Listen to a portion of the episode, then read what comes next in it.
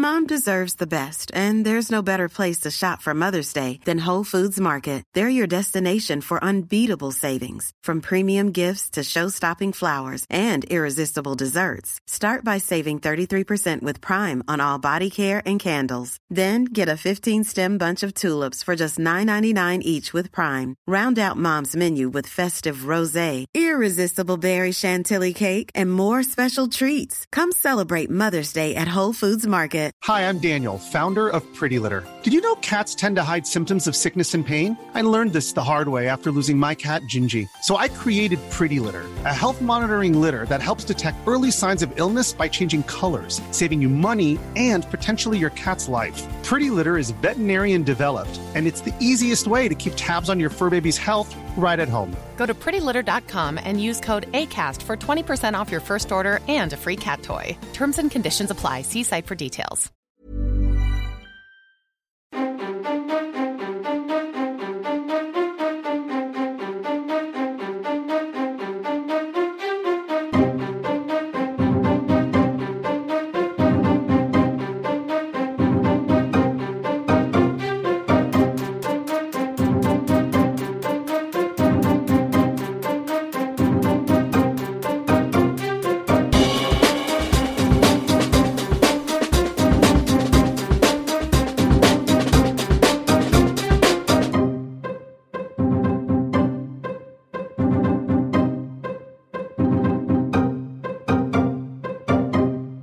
Everybody, to this latest edition of Pick a Flick, where you pick the film, we talk about it. Simple as that. I'm joined today by two, uh, well, one recurring guest from uh, an earlier episode of Pick a Flick, and one who is making his Pick a Flick debut. Um, firstly, I'm we are rejoined by Chris Wallace. Hello. How you doing, Chris? I'm not too bad, thank you. How is Wiki Shuffle HQ? Uh, it's the same. I've got Phil here at the minute. He's playing Fallout, so if you hear anything, it's probably Phil. Oh, Phil's there. Oh, hello, Phil. Oh, he's in another room, Oh, killing zombies or something. Oh, right, okay. I was just imagining him right next to you, like just being really quiet. and we're also joined by Leslie Byron Pitt. Hi, how you doing? Good, good. Thanks for coming on. Pick a flick. You're an old hand from Black Hole Cinema, so it's nice to have you on this, my new venture. Yes, it's really strange that it's like, oh, we're changing it now. We're doing this. I was like, what? Uh, I don't know what I'm. What? What? I. What day is it? What year is this? Um, Who's the president? I'm gonna enjoy this format. I like the idea. You've got some strange ones coming through, um, but I'm sure you'll be. We'll be talking about them soon. So. Do, strange is not the word. I really do. And uh, somebody today nominated um, Sex in the City 2, so clearly people really, really, really want me to suffer. Okay, we have got two listener nominations today, which uh, are quite diverse and different films, um, but they're curios to say the least. So this this could be an interesting one. So let's start as we mean to go on. Let's pick a flick. Bulworth is a 1998 American political comedy film co-written, co-produced, directed by and starring Warren Beatty. It co-stars Halle Berry, Oliver Platt, Don Cheadle, Paul Sorvino, Jack Warden, and Isaiah Washington. The film follows the title character, California Senator J. Billington Bulworth, as he runs for re-election while trying to avoid a hired assassin. Let's see a little clip of this very strange film. It's up to you. What'll we do? What'll we do? Well, it's up to you. You know, it ain't that funny. You contribute all my money. You make your contribution, then you get your solution. As long as you can pay, I'm gonna do it all your way. Yes, the money talks and the people walk. Yeah. Now let me hear you say it. Big money. Big money! Big money! Big money. Big money. Big money. Big money. Big money. Big money. One man, one vote. Now is that really real? The name of our game is Let's Make a Deal. Now people got their problems, the haves and the have-nots, but the ones that make me listen pay for 30 second spots. 30 seconds. Yeah. 30, 30 seconds. 30 seconds. Yo, Bank of America, this table over here, Wells Fargo and Citibank, you're really very dear. Loan billions to Mexico and never have to fear, cause taxpayers, taxpayers, take it in the rear. Take it in the rear. Take it in the rear. Take it in the rear. Yo, over here, we got our friends from oil. They don't give a shit how much wilderness they spoil. They tell us that they're careful. We know that it's a lie. As long as we keep driving cars that let the planet die. Let the planet die. Let the planet die. Exxon, Mobil, the Saudis in Kuwait. If we still got the Middle East, the atmosphere can wait. The Arabs got the oil, we buy everything they sell. But if the brothers raise the price, we blow them all to hell. Go.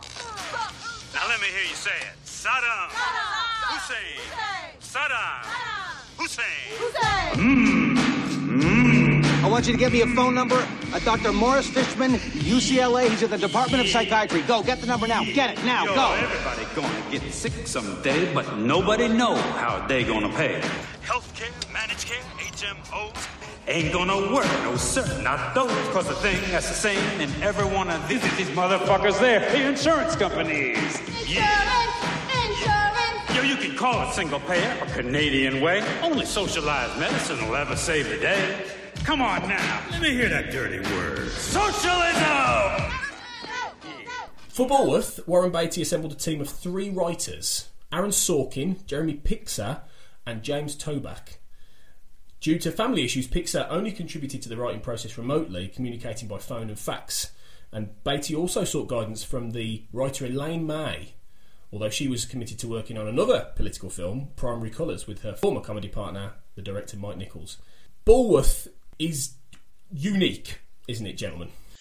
Uh, you say unique. Um, I, think it's odd. I think it's a bit strange. Um, I think Primary Colours, from what I remember of it, with Elaine May, um, Elaine May writing and Mike Nichols, is a better film, um, especially for you know its liberal point of view. And I think that um, one thing I found is I found it very difficult to to to kind of get on with, and I think one of the reasons why is as being you know being Africa Caribbean as my, as I am, and having and following like black politics, and especially now at this moment in time, and then seeing this and seeing how dated and it's just full of uh, like a white savior narrative to a point. I mean, it's interesting. Uh, there's stuff in there that's really relative, um, and I think there's stuff in there that's um, really important. But I, I, there's just something about how Beatty, the writer, producer, director, and starring, kind of places himself in this film, telling his all-white campaigners,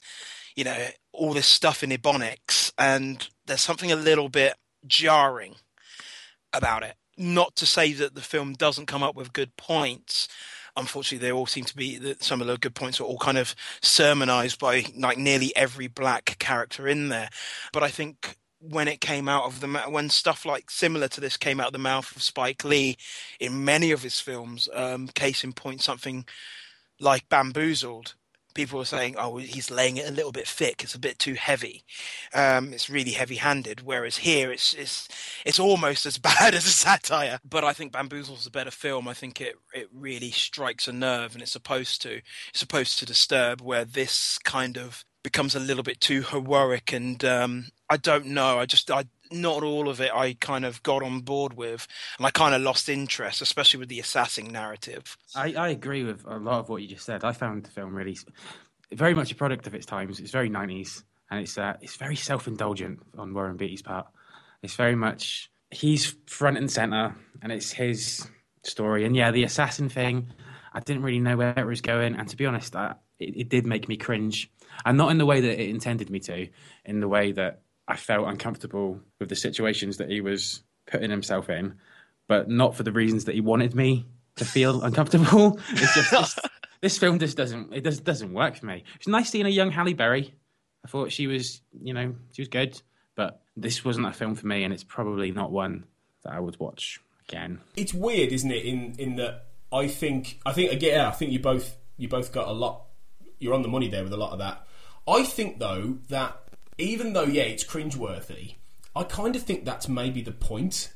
Yeah, I do exactly, and I think there was times when it was telling me you should be cringing, and if something is telling me to cringe, it's almost a double a double bluff or something. It's it's it's forcing me to do that, and I don't know if that's the intention. My issue would probably be more in a sense of I'm cringing because I'm here listening to it and it's got Pras from the Fugees on the soundtrack. playing ghetto superstar, and and it's got ODB on there, and and, and it's just you're listening to it, and it's not that what he said. I you know I agree with a lot of what he's saying, but I find it really cringeworthy. At, at one point, you've got Halle Berry, he in you know Bulworth's trying to be the senator, and then Halle Berry just reams off this kind of political monologue, Mm. and it just doesn't feel it that doesn't bit in the true. limousine. Yeah, Yeah, it yeah. doesn't ring true. And then it gets to Don Cheadle, who does exactly the same thing, and it just feels. It's not so much that they're wrong, and it's not so much that you wouldn't believe characters would say anything like that. It's more the sense that it almost seems like it's that bit in Don't Be a Menace to South Central while drinking juice in the hood, where everybody just stops, they reel off something, and then you're supposed to hear message just right at the end, and that's what's so cringeworthy about it. Mm. It's not the it's not the fact that the characters are, are stupid. It just seems so it's cringy on how it is put forward. I mean, at this moment in time, we've um, I wrote a review for um, Vodzilla. Um, sorry to plug um, about Dear White People that has just been released. It was released a couple of weeks ago, and as a satire, that is you know it's far more on point. It hits the nail on the head so much better because you believe the characters a lot more. Whereas this is very sort of they're all very postured. They're all very, you know, they're all. It just doesn't work for me in that in that way. The idea that you have certain characters who are coming from a certain point of view, which once again I, I do find, you know, I agree with to a point. But then on the flip side of it, the way they talk at times is just it just doesn't ring true. And strangely enough, in term from the Rotten Tomatoes score, um, was like I think it was 68. No, actually, no, that's a that's a lie. The Rotten Tomato score was 75, and then the IMDb rating score was um, 6.8. So it was actually well taken on board.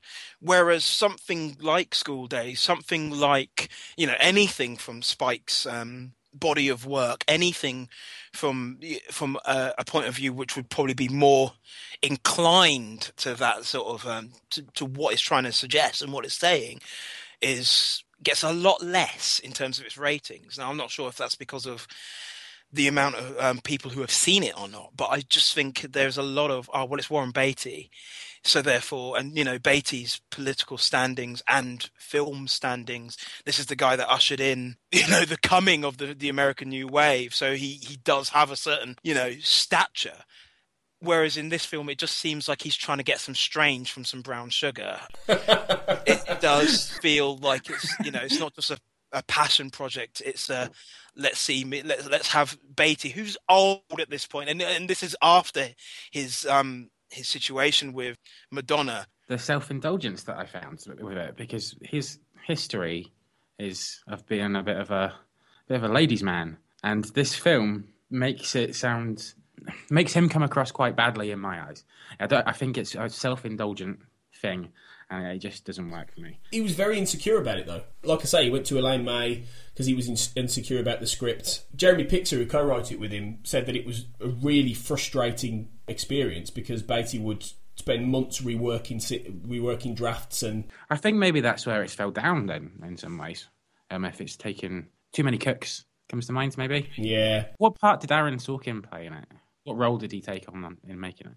Apparently he, did, he just did a lot of uncredited work on the script. Now, I don't, I don't feel like he's. I mean, obviously, you know, the agenda of Bulworth is very much a, a Sorkin kind of agenda. Yeah. But uh, you know, but at the same time, you don't feel when you when you you know you listen to uh, when you hear scripts like you know the Social Network and things like that, you can feel Sorkin in the dialogue. I didn't feel that with this, probably because Beatty is Beatty and he's got the biggest ego of any actor in the history of ever. So he probably just made this exactly what he wanted it to be, and hence why it was made in complete stealth, and it took contractual wrangling for 20th Century Fox to release it. They only did it for a brief period of time, almost without any publicity. Um, but partly because they backed out of producing Dick Tracy. So Beatty apparently, according to Peter Swirski, who'd studied the film, so Beatty used the leverage of a lawsuit to wrangle unprecedented artistic freedom, dis- disclosing only the barest outline of the story and essentially duping 20th Century Fox into bankrolling the project. And to be fair, I, I, I can't imagine a studio in this day and age bankrolling Bulworth. No. I can't. I can't see. I can't see any anyone in this stage. Someone with the power of someone like Beatty being able to do something like that. That's you know that's unprecedented to to a point. You know, I love that story's fantastic, but I think when when you look at it, Elaine May, uh, Sorkin, these are all interesting guys and, and great writers. You know, May and um, Nichols, they did they used to do stand up in the '60s, but I think the problem I would have had with something like this is it, you know, as much as they wanted to make sure it gets through and everything else like that, it's the argument that's coming through that I'm seeing a lot on the internet where it's going, if there was more people of color, it would work probably better. You know, we've just had Spike Lee turn around. I keep bringing up Spike Lee, but you know, you have Spike Lee turn around recently after getting his honorary Oscar and going, well, there's not enough representation in there. And it's not just they want to see more black people in films or eh, or anything else like that. It's that when you get stuff like Bulworth, it doesn't ring true. It doesn't feel right. And one of the reasons why is there's there's no one writing of of of that thing, uh, no one writing or no one of that kind of of that background in there. It reminds me of the BBC and the Crouches all over again, in which they, you know, they hired a white writer to to go in there, and he made fundamental mistakes about a about a black family. He didn't know anything, you know, he didn't know about what, you know, he didn't know that we call priests pastors or anything else like that. He had no real knowledge of that, so it didn't feel right. That's that's yeah, that's probably hit the nail on the head for me. Actually, now. something felt really off throughout the whole film. It just didn't feel. It just felt off, and Yeah. that's probably a big part of it. The music I, I enjoy, but even that is dated as hell. I mean, The nineties it's- were a hard time for all of us. Do you not feel though that in a way? I mean, when, when I was watching it, I I wasn't sure what to make of it throughout a lot of it, and I was. I felt like it couldn't decide whether it wanted to be a farce, whether it wanted to be a serious drama, whether it wanted to be, you know, a searing political satire. It didn't seem to know, and I don't think Beatty knew. I think he was just doing anything. What struck me though was how passive, oddly, he is all the way through, and it's like the character of Bulworth. He's it's like he's on a steamroller of just what he's doing is he's like he's in a dream, and that I took issue with the ending where he has that like two day sleep, and then he wakes up and he's back to normal again, and it's like well. The whole point of what you were doing, are you base, uh, Beatty? Are you basically trying to say that it's it's okay to say these things as long as you get vindicated at the end, and then you die for your for your sins? You know, it was very much like, well, what message are you trying to give out? You know, because the message of the film and, and what it's saying and what it's what it's railing against is as relevant today. It's, it is a very 90s film in many respects, Chris, like you said, but it's as relevant today, what it's saying, as it ever was. Yeah. But I just don't know quite what Beatty, who Beatty was aiming it at, really, and what it was for, really, as opposed to just being a bit of a vanity project where he could do some terrible rapping. You know, it's well, that's the thing, you know. If you you you mentioned like where's Aaron Sorkin come into it? It's got the, the rapping is very rat tat tat, and you could imagine Sorkin being the guy trying to do something like that. Um, not saying that you know what what he, what he came out with was good. Uh, what I'm saying is just the the rhythm of it. But I don't know. I just find it. I I lost interest the moment that the rapping granny from Don't Be a Menace came in here in there. And I think one of the reasons why, as absurd as that film is, as a, as a film, as a spoof, it seems to get the point across so much better because it needs a bit more absurdity in it. And I think you're right, Tony. It doesn't. uh, It doesn't. It's not absurd enough to to be a spoof or or uh, you know a, an absurd satire. And then at times it's, it's it's far too serious for its own good. I think the ending, you know, it's Shaft remake ending, as I like to I like to call it, where it's just like, you know, just you know, just have a gunshot in there and, and to sort everything out. Is just so on the nose and so I, you know, it's so what Oscar, you know, what you know, the Oscar, the Oscar board would would love in a film, and I think that's probably my, and it got an Oscar nomination for its screenplay as well, and I think that's my my big issue with, with a film like this in the sense of it's it's so sermonizing. You've got Don Cheadle's character in there, and he come the way he comes in, and you're like, okay, fine. Well, he's a certain type of character. Then he comes out with this sort of political aspect of it, and I'm just like, oh god. And I I think the reason why I get so annoyed is show don't tell. I think that's the big big issue. There's so much of it that is so on the nose through the dialogue as opposed to you know, this character Bulworth doesn't view anything and and then takes it on board as something and uh, or anything else like that. No, what he just what he seems to do is just he hears what people are saying and then just relays it out to a different audience, and it just feels it comes across as false. It comes, and you know, him as as you say, Chris, he is so passive, and I've got a massive issue for for passive protagonists a lot of the time. But it's one of those things where you just have a character, and of course he's supposed to be the eyes and ears, but he's so just like oh, he can just waltz through things. And sometimes there was there was a point in time where he has a he has that little spat with um I can't remember which character. Um, I think it's Halle Berry's um brother. And he's having Yeah. this spat, and he's giving, you know, he's giving the whole motherfucker this, motherfucker that, and it, he's just grinning, and it's just, it's so cringeworthy Yeah.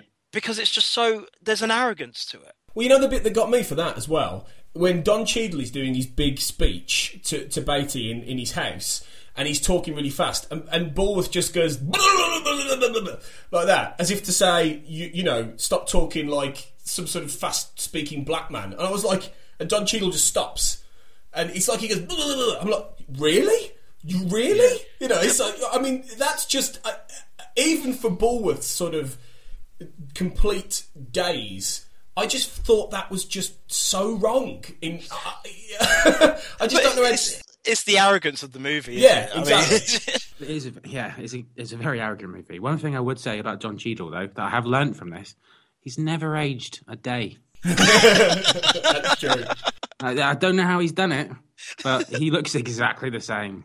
That man. has- I yeah, love well, that guy. I have He's so brilliant. much respect for Don even in this, where he's, you know, he's he's kind of doing this. You know, in the early '90s, around that time, he was only really found in films like this, trying to play. He, he played this kind of hot-headed character. It's fantastic in The Devil Wears um, a Blue Dress. One thing I do love about him is he's so consistent. It's all Don Cheadle never he never gets like super praise, but he never gets anything negative. He's been consistently good throughout his career, which is something that I think is to be applauded in itself. I would say one thing though, and I agree, except for one film, Ocean's Eleven, with his oh, I Oh, got yeah, that that was Cockney bad. accent. Oh, oh yeah, I forgot about that. I like that. I like that too for an ego ego trip. Of I love that film because it's such an ego trip, but it knows it's a movie yeah, yeah, yeah. throughout. And he's I still think- good in it. He's still good in it.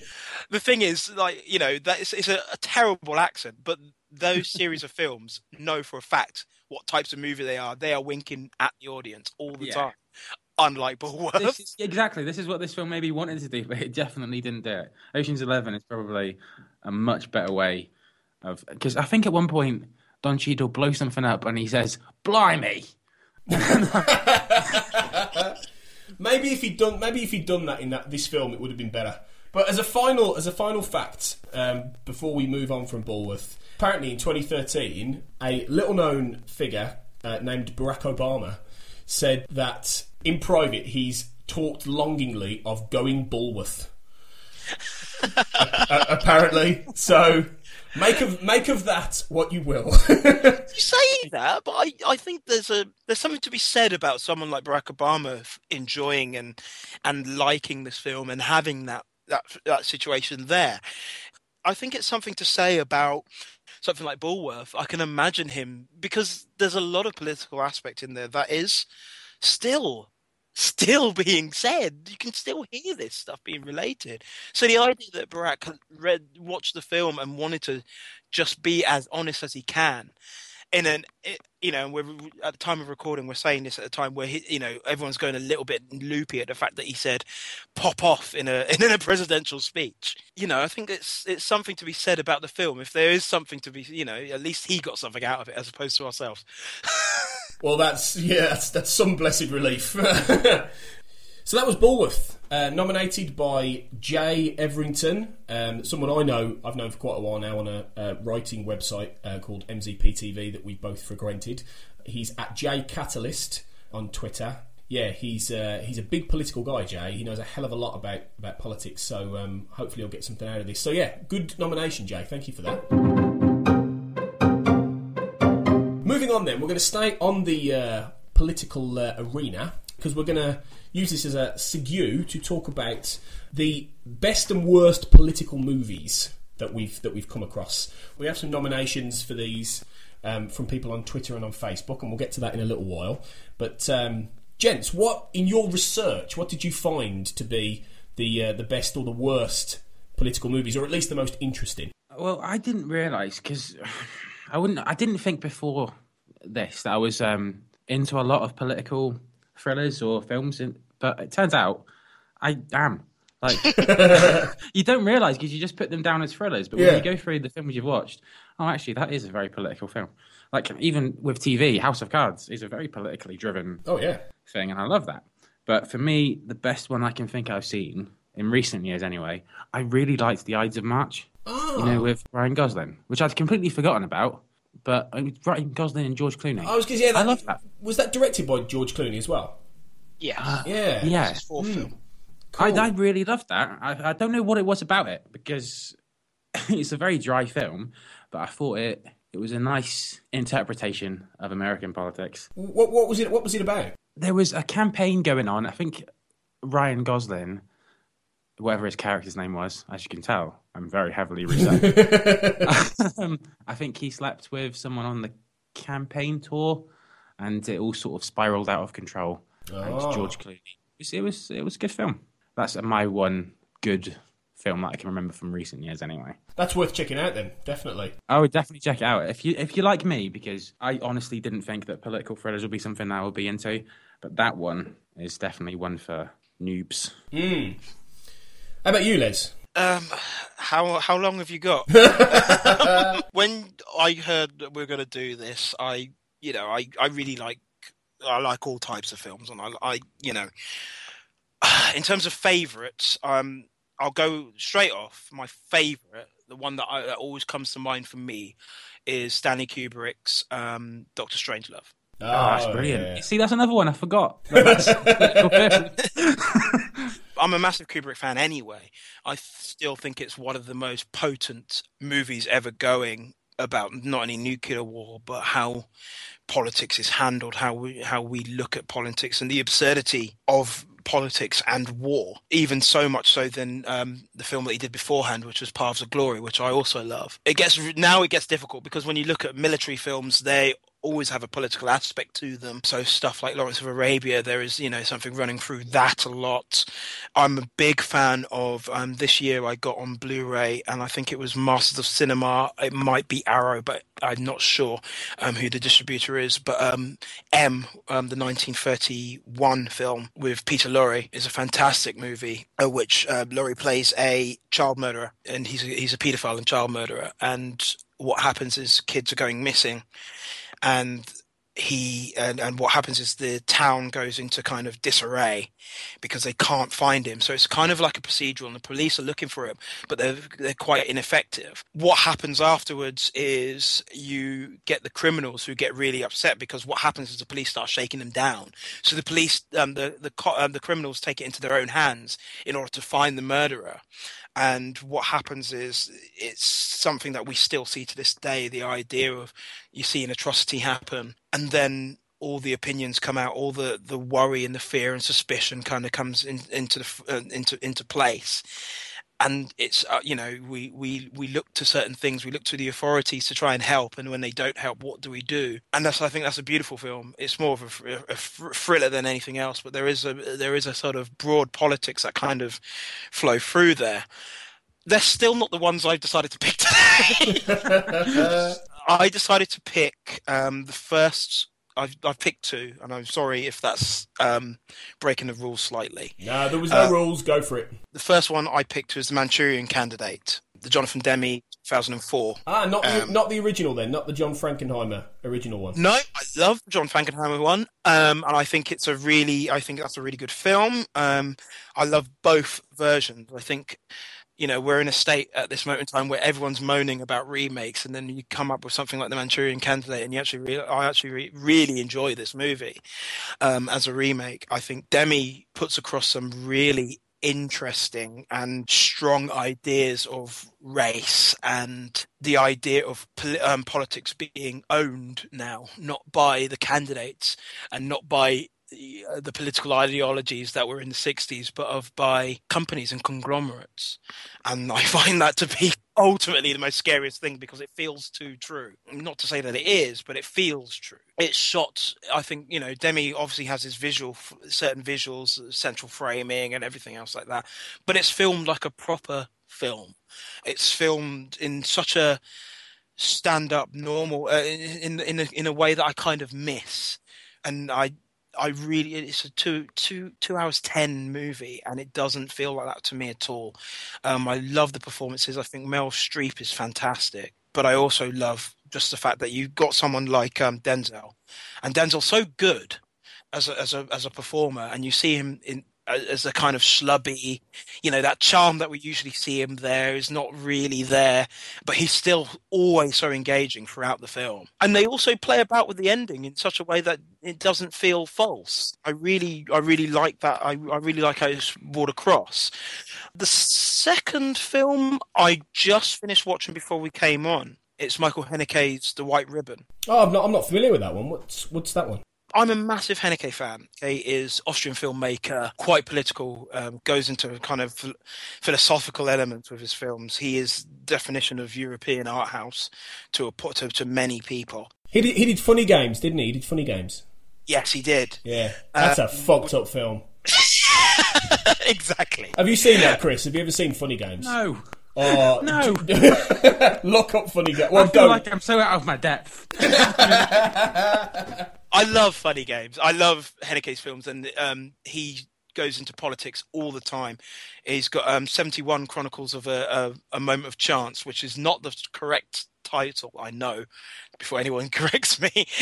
um, but um, that's kind of what it's called, and Code Unknown, which deals with refugees, and it's fragment. Both films are fragmented in a way that you see something really small occur involving maybe a, a refugee or a migrant, and they, they, expand into greater things, and it looks all over the place. You know, it goes all over the place. Um, they're great movies, but I don't want to talk to about about that. I want to talk about the White Ribbon. One reason why is one I hadn't I hadn't seen it until today, but what I love about the White Ribbon is it's shot in black and white. It looks like a Bergman film. It looks like Ingmar Bergman, um, narrated by someone who used to live in this um, village um, allegedly. It's a fictional village.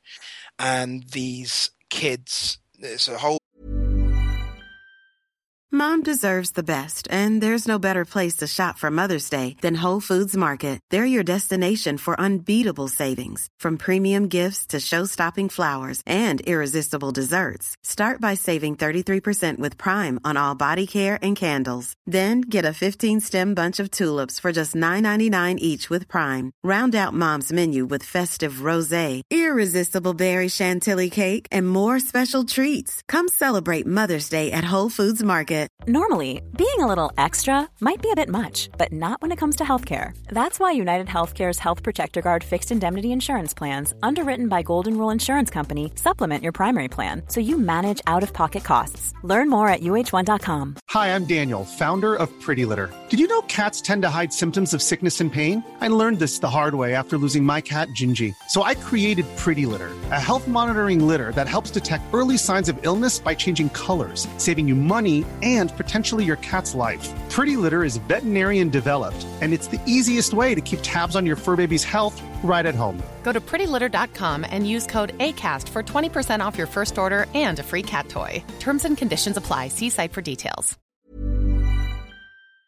Small, tiny village that lived in harmony for ages, and the kids go off one day and they go to the edge of the village for some reason. And what happens is the doctor is coming back from a ride after you know, to get ready to look after his patients, and he trips on some wire. So like a trip wire trips up his horse. He falls over, and this this incident sparks off just a wave of mistrust. They wonder where the kid, why the kids were in the place that they were. They start wondering. They start they start looking at um, the serfs and the, the people who are working um, and toiling away and, and, and going, well, what, what was going on here? And it's just these small incidents that start to occur that start to arouse suspicion around the whole village, be it from the rich and the poor, doesn't matter who. And you see how, how women are treated as male authority type village, and it's set just before World War One in Germany. So therefore, it's about sowing the seeds of evil, so to speak. And it's a dark film. It's a really, really dark film, and it's just unbelievably scary throughout in terms of nothing really you know these things happen within the film. You know we're all so inclined to kind of try and find out who's done it. It's not really about who's done what. It's about how the tensions arise and suspicion comes through and and worry and trouble and how the village is never really the same again based on these incidents. And it's so so uh, for me it's so so absorbing it's 144 minutes and you're in there with them. And that's one of the things with Haneke he's a little bit like Gaspar Noé in which where he he he goes you're in here with me. You're in here with, with us. You're going to have to try and sit through this. And it's not it's not a, a graphic film. It's not a particularly explicit film but it's just quite unsettling and one of the things is, is you know it's set in just before World War One, and then at the end of the film, everyone goes to war. Not really spoiling too much.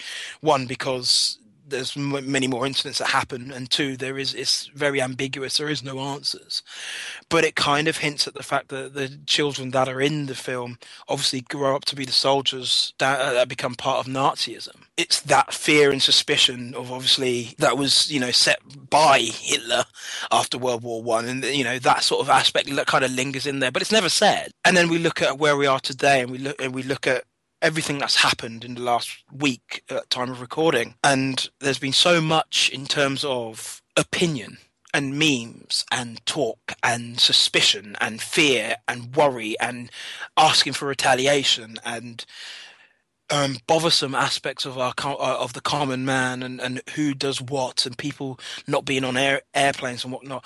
And what Haneke does really well is he takes these things and he may set them in a certain period or in a certain setting, but he makes them so universal that it, it becomes very disturbing. I just think it was. Uh, I think it's a fantastic movie for anyone that's so inclined. It won't be for anyone.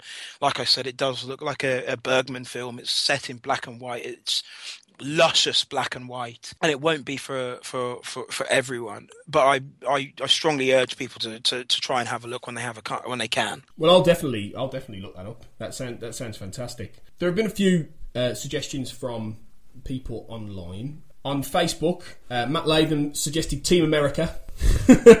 Superb movie. yeah, yeah, yeah. Which is always a good one. Which, oh yeah, I love. I, I think that's a brilliant political one. Becca Andrews on Facebook also said uh, Wag the Dog, which is um, the satire with uh, Barry Levinson from the late 90s with uh, Dustin Hoffman and Robert De Niro. It's not bad, solid. Yeah, It's not, it's not too bad. All right. I'm not a big. I'm not the biggest fan of it. I know lots of people that love that movie, but Mm, yeah, I quite enjoyed that one. Yeah, that was good.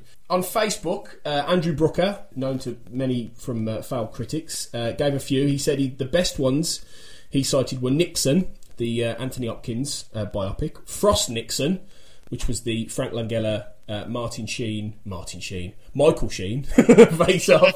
Um, yeah, which is also quite a good film, although I, I would argue the book's better. And Argo, which Ooh, I liked I liked Argo. Uh, Ben Affleck directed that, didn't yeah, he? he did. Yeah, Was it the first one he did, or was it The Town was the first one he did?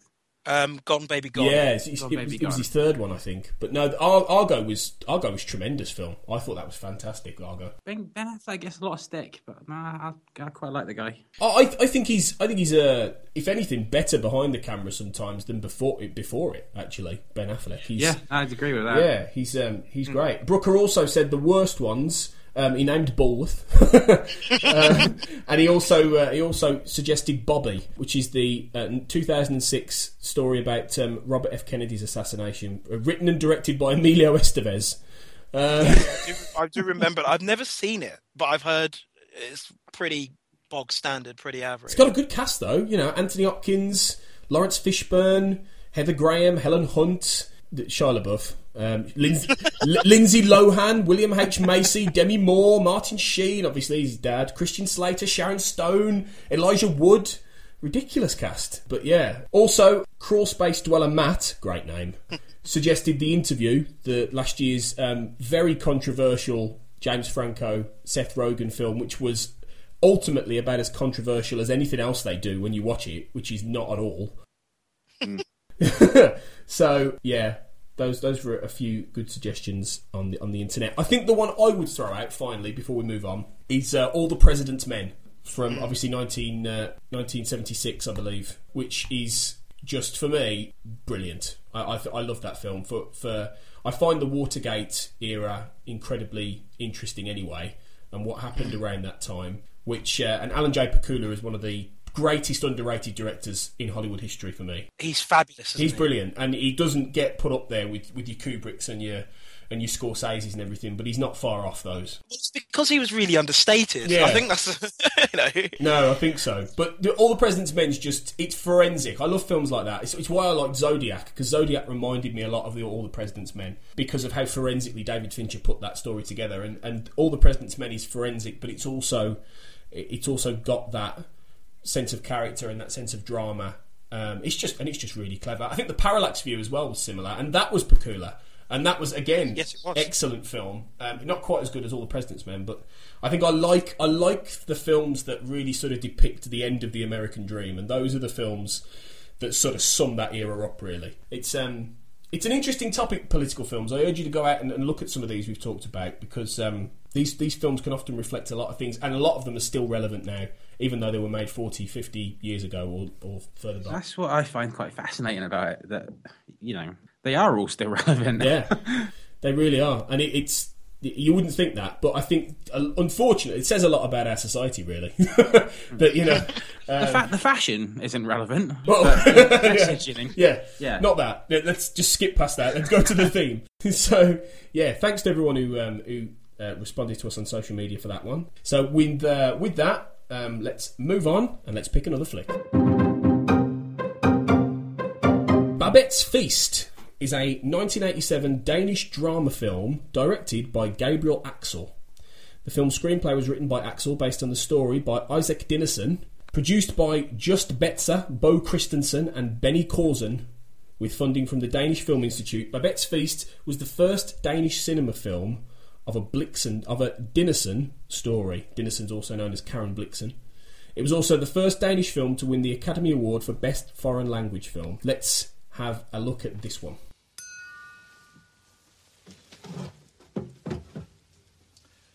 Barmhärtighet och sannhet mötas. Rättvisa och fröjd ska kyssa varandra. Människan tror i sin svaghet och sin kortsynthet att hon måste göra sitt val här i livet. Och fruktar den risk hon därvid löper.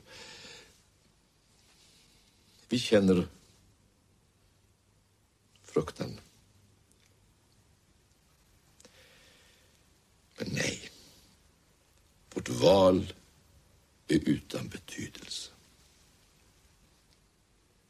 Den tid kommer då våra ögon öppnas och vi omsider inser att nåden är utan ände. Vi ska blott vänta i tillit och mottaga i tacksamhet. Nåden ställer inga villkor. Och se allt som vi har valt blev oss givet. Allt vad vi har avstått från blir oss beviljat. Ja, vi får också det tillbaka som vi har kastat bort. Barmhärtighet och sannhet mötas. Rättvisa och fröjd ska kyssa.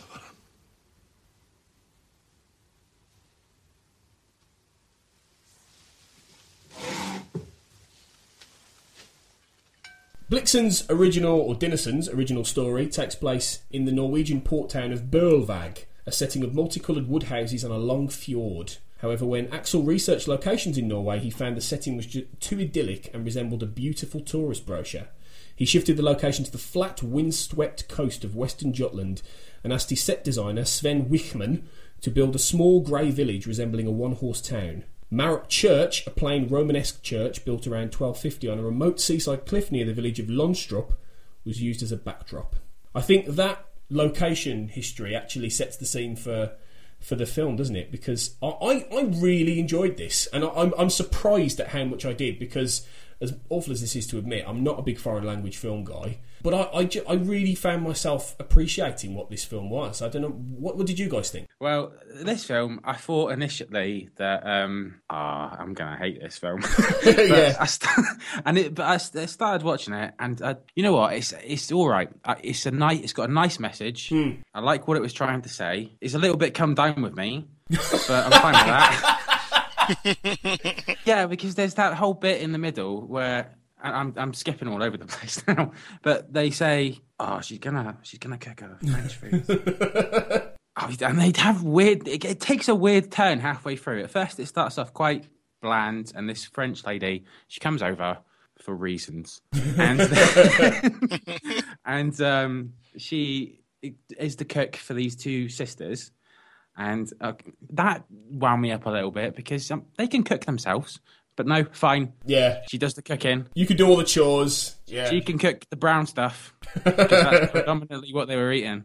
It did, did Um, look fucking awful. That gl- It did. that gloop they were giving the old men. It's like fuck- It was awful. Ugh. And then she eventually makes this feast, and um, they all have weird nightmares about it, and it all goes a bit weird.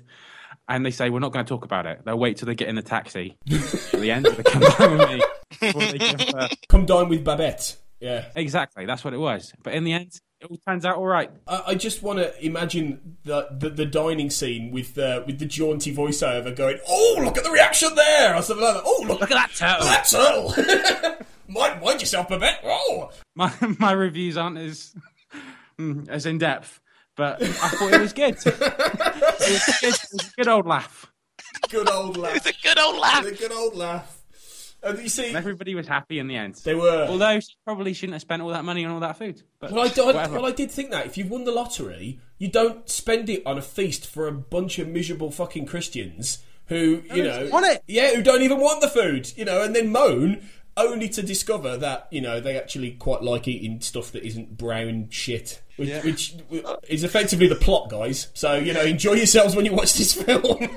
oh come on, guys! I mean, let's let's let's be honest here. They've never tried that food before. No, that's true. That's That's kind true. of that's kind of the the point of it. This that this this woman comes through from a very to a, a very modest village that has never really experienced anything before. So you know, the, for me, I I very much in the same way as you guys. I, I found it watchable. I enjoyed it um, to a point. I wasn't the biggest fan of it. I think it took a little while um, to get into, and then when it gets to what it wants to say, I was like, okay, well, I kind of know where this is going. I think I do really enjoy what they say, or you know, the the ending, the final the final moments of the film. The idea that there's something about the beauty, there's something about something beautiful and and needed and justified in art, whether or not people like it or not, whether people understand it or not, and the idea that you know art should transcend you know uh, certain aspects and uh, such as money and everything else like that and that's one of the you know and that's something i really enjoy that's something i really like and you know they are a bunch of miserable christians and i'm there going yes they are a bunch of miserable bastards um, the messaging was spot on. I thought everything it was trying to do, it did very well. I can't fault this film. I can't say anything was bad at it, bad about it, plot wise. All I can do is pick apart the bits that are funny. You know, it That's just it. is, isn't it? It's just a film that just is. I can a under- good yeah, it's just- film. It's it was it was a ni- I think it was a nice film. It's interesting some some in, interesting facts about it. The uh, the Nordisk Film Production Company suggested the cast of Babette's Feast should only include Danish actors to reduce production costs. However, the director Axel wanted Danish, Swedish, and French actors to play the roles for the sake of authenticity, and I think he's quite right. The, ti- the title character of Babette was originally offered to Catherine Deneuve, who obviously is the very famous um, French actress.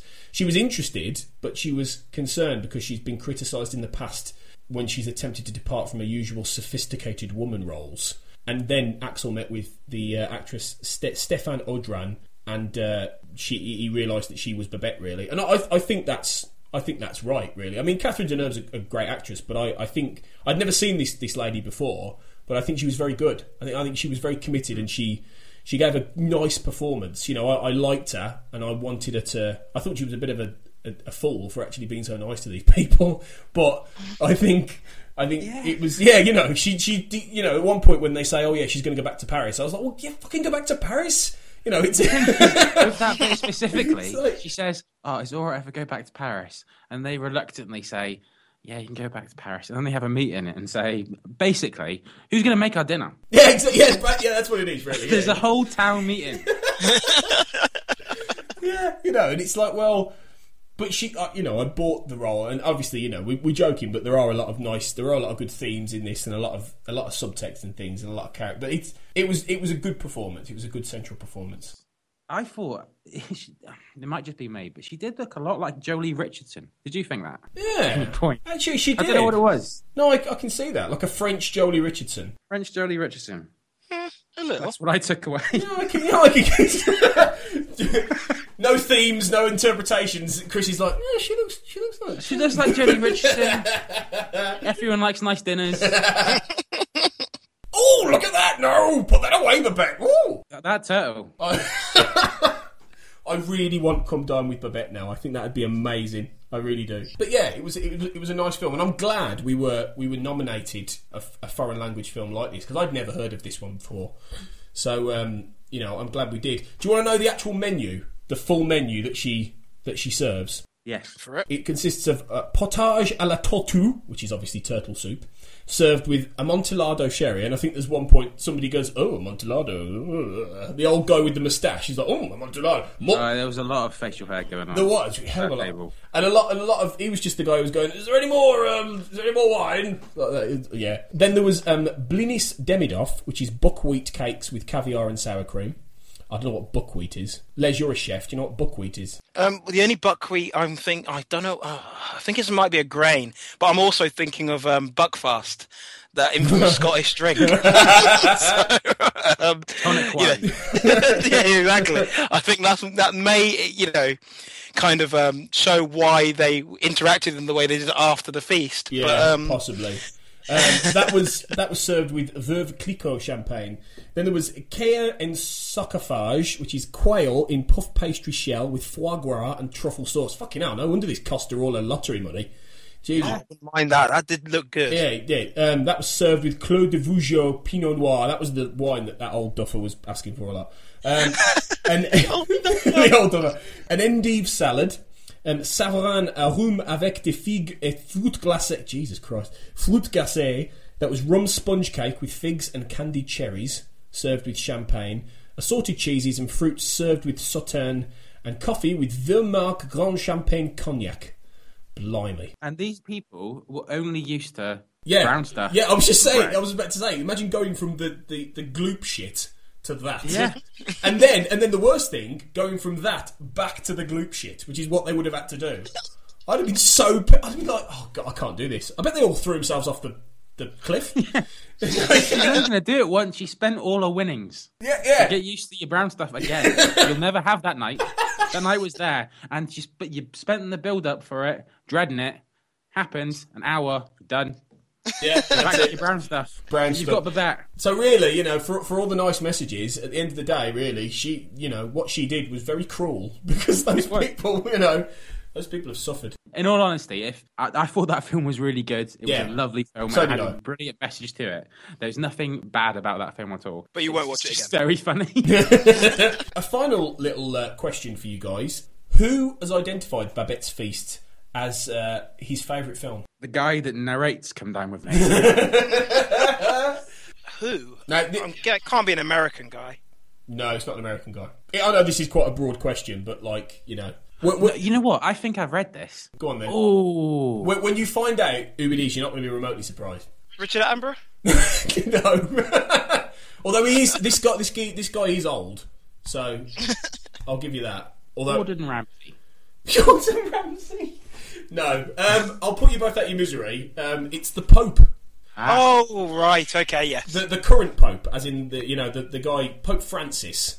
Um, who is currently in the hot seat. So yeah, He- I like the idea that it's a hot seat. oh, oh! it's his round. Oh, it's your round, Pope. Um, so yeah, there you go. That's um, Babette's Feast, which uh, I did really enjoy. So thank you to um, to Claire Tanner for that nomination. It's a uh, a very different one from what we've had.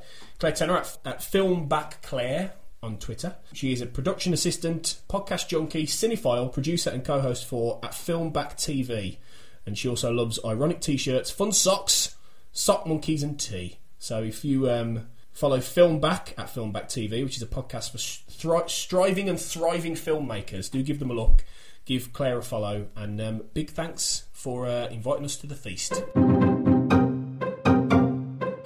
Before we wrap up, I'm going to put Les through some misery because it's time for you to to take I thought this was not going to come up. Uh, I hate quizzes. which is, you know, naturally why you, you need to do one. This is the question time quiz. Uh, now, Chris, you're welcome to jump in if you do know any of these questions um, that are coming up. And uh, this is based on the nominated film that uh, Les suggested, which is Boogie Nights. Dun, dun, dun, dun, dun. I would have picked one that I would chime know in. more if I knew this was the case. Well, you know, this is it now. You have committed yourself. So you have eight questions on Boogie Nights, which is the 1997 classic by Paul Thomas Anderson. Brilliant film. One of the best films of the 90s. So it's a good choice. Les, are you ready? yeah. I'm sensing a lack of commitment, but You've got to commit to a quiz, Les. Come on. Yes. It's quiz time. yeah, quiz time. Quiz up. Quiz up. So yeah, Chris, jump in if you know him, but uh, and you won't. can grab that. I'll try. Okay. Question one: Who was first offered the role of Dirk Diggler and suggested Mark Wahlberg for it? Oh. Uh, why do I get the feel it's not DiCaprio, is it? Ding ding, well done. It is DiCaprio, and uh, he chose to do Titanic instead. Which I can't like say that's a bad decision because it was a very successful film, but it's not as good a one. So uh, yeah, wonder what would have happened to Marky Mark if if DiCaprio had taken this. Would his career have taken off? Who knows? Question two: How did Paul Thomas Anderson simulate the dialogue in the fake porn movies? How? Well, not not not the literal not the literal technique, but how how did he make that dialogue happen? What did what was his choice? I'm guessing it's real dialogue taken from actual porn movies. Absolutely true. Yeah, it's real porn. It's real porn dialogue, which makes sense because it's terrible. so, okay, question three. You're doing well. Question three. What was the name of the 70s disco band who have a song the film's title comes from? Oh God, keep on dancing. Um, Well, yeah, the yeah the, the they've got a song which the song is called Boogie Nights. Um, is it Earth, Wind and Fire? no, sorry, this, that was a, probably a tricky one. It's a band called Heatwave. Um, their lead singer was a, a Christian, and he wouldn't let them use that that song when he realised the film was about porn and not dancing. so, yeah, there you go. No, question four: Which real life porn star plays Little Bill's wife? So William H Macy in the film. Oh God, oh, it's the blonde. Um, and it's not. It's not Amber Waves because that's um, Julianne Moore's. That's Um, the character. Yeah. It's not Traci Lords, is it? No, sorry, it's Nina Hartley. Right. Okay. I need to listen to more of the Rialto report. Yeah, you clearly haven't watched enough porn in preparation for this, Les. I'm disappointed. That was the one I was hoping I would get. All right, question five. What was what was Wahlberg's prosthetic appendage made of? Was it of like luncheon meat? Spam, spam. Yeah. No, Um, silly putty. Sure silly putty. No, it was actually a biodegradable rubber and foam combination. I know he took he took it home with him Well, afterwards. he did. He kept You it. would. He kept his cock, which yeah, you would. But it started deteriorating apparently. So even massive fake dicks decay with age. There's something you've learnt there today. You, you know, I bet. I wonder if there's a wiki shuffle art, a Wikipedia article on that. On fake penises. Yes, there is. I'm sure we'll find it. You'll get there one day. Okay, question six. The character of Reed Rothschild names a fictional character people say he looks like. Burt Reynolds, who obviously played Jack Horner in the film, turned down the chance to play this character. Who is it? Oh god, it's a fictional character. Yeah, and weirdly enough, just just today, I saw an article from from Burt Reynolds, and it's it's not the, it's not the character actually that he's that in this case, but he's, he was talking today about a uh, a character that he wishes he'd played, but it's not the same one as this. But I'll tell you who that was in a minute. So who is it? Well, I know that character is, is James Bond that he wish he would play. That's right. Yeah, it's Um, not it's not this one. No. but it's not this one. It's fictional. So, it's uh, America around the seventies, yeah. Yeah. Is it wrong to get one clue because I'm doing so badly? Okay, I'll give you a clue. We are about to catch up with him. About to catch up with him. Yeah. That's cryptic. That's a cryptic clue. I say that like I know where I'm going. We're about to catch up with it. Hmm. Um, Sam Beckett, Quantum Leap. No, it's Han Solo. Oh yeah. yeah. We're, uh, we're about to catch up Play with them him, aren't we? like, like Star Wars. yeah, there you go. Yeah. Um, yes, he wishes he'd uh, he uh, he turned down the chance to play Han Solo, but he wishes he'd he'd accepted the opportunity to play James Bond, which I think he got like in the early seventies. So, question seven, we're nearly there. How many times is the word "fuck" used in this film? Now, I'll give you Chris. I'll, I'll give you an average for this. Go on, Chris. Uh, 97. Ninety-seven. Right, Les, give me a number, and whoever gets it closest wins. It's more than that. It's it's like Goodfellas amount of um Wow. of swearing. It's either like a it's between 197 or 250. Pick one. Um, 197. You've got that, Les. I'm afraid it was 165. It was So- an outside bet. Yeah, yeah. well, not a bad effort though. You you were both right in that there was a lot. there was a lot of fuck. And finally, question eight: In what country was the film banned for two years? Chris. Chris, go on. Ukraine. no, but it would make sense. Got to pick one, didn't you? yeah. Did you have all the countries in a hat and you just pick one? yeah, pretty much. Les? Australia? No, it was South Korea. Strangely enough, South Korea as well, which uh, you wouldn't think necessarily. South Korea. Okay, out of eight questions, you have scored four. So that's not bad. That's not a bad innings. Um, That's not too bad. That's not too bad. That puts you um, half, about halfway on the leaderboard. So um, yeah, well done. Chris is currently at the bottom, unfortunately, of the What, leaderboard. what did you expect? You will get you will get a chance. You will get a chance to to you know another second shot at this, so you can get you know points up and on a film that you like at some point. Um, yeah, because you haven't done that. but yeah, uh, thanks for playing. Question time. Right, well, that brings us to the end of this uh, podcast, gentlemen. Thanks a lot. It's been uh, it's been a really good one. This, so uh, I appreciate you both coming on. Thank you. Thanks for having me.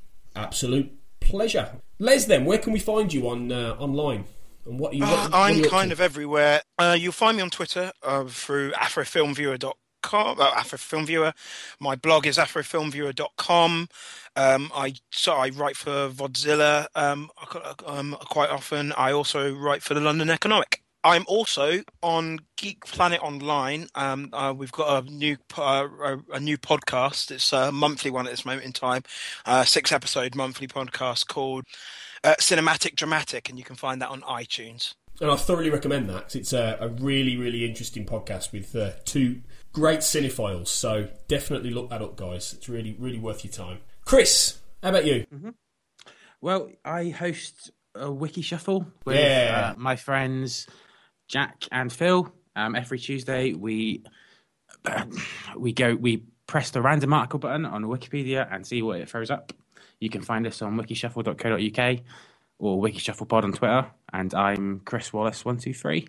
And yeah, I, I, I'm not just saying this because Chris is on the podcast. Wikishuffle is genuinely my favourite podcast out there. Aw, it really is. that's and, nice. And I and I listen to quite a lot, and I love Wiki Shuffle. It is just so good. I just go and check it out. You will laugh your head off for 40 minutes every week. So yeah, brilliant. Thanks, guys. Uh, you can find uh, Pick a Flick at um, Pick a Flick Pod on Twitter. And we're also on Facebook at Pick a Flick. And you can email us any suggestions, any feedback, anything you want to say at pickaflickpod at gmail.com. Um, do get in touch. We're on uh, Acast, who are our hosts. Please do stream us there because they're awesome, and um, I get to see all the statistics if you do that, so that helps me. Um, love stats. we love stats. We're also on Stitcher, uh, who are also great, and they're hosting us now. We're, of course, on iTunes, and do like us on there. Give us a five star rating because we're awesome. And uh, thanks actually to Owen Hughes because he has actually done that from Failed Critics. He has gone on there and said, "Yeah, they're good," and give us a five star. He did say more than "Yeah, they're good," actually. but, like, um, but cheers, Owen. That's really good of you. But yeah, thanks, uh, thanks for that in advance. If you do, we'll be back soon with. Uh, some more um, flick picking. So once again, final thanks, gents. Thank you. No worries. Thanks a lot. We've been pick a flick. You pick 'em, we watch 'em. Simple. See you next time.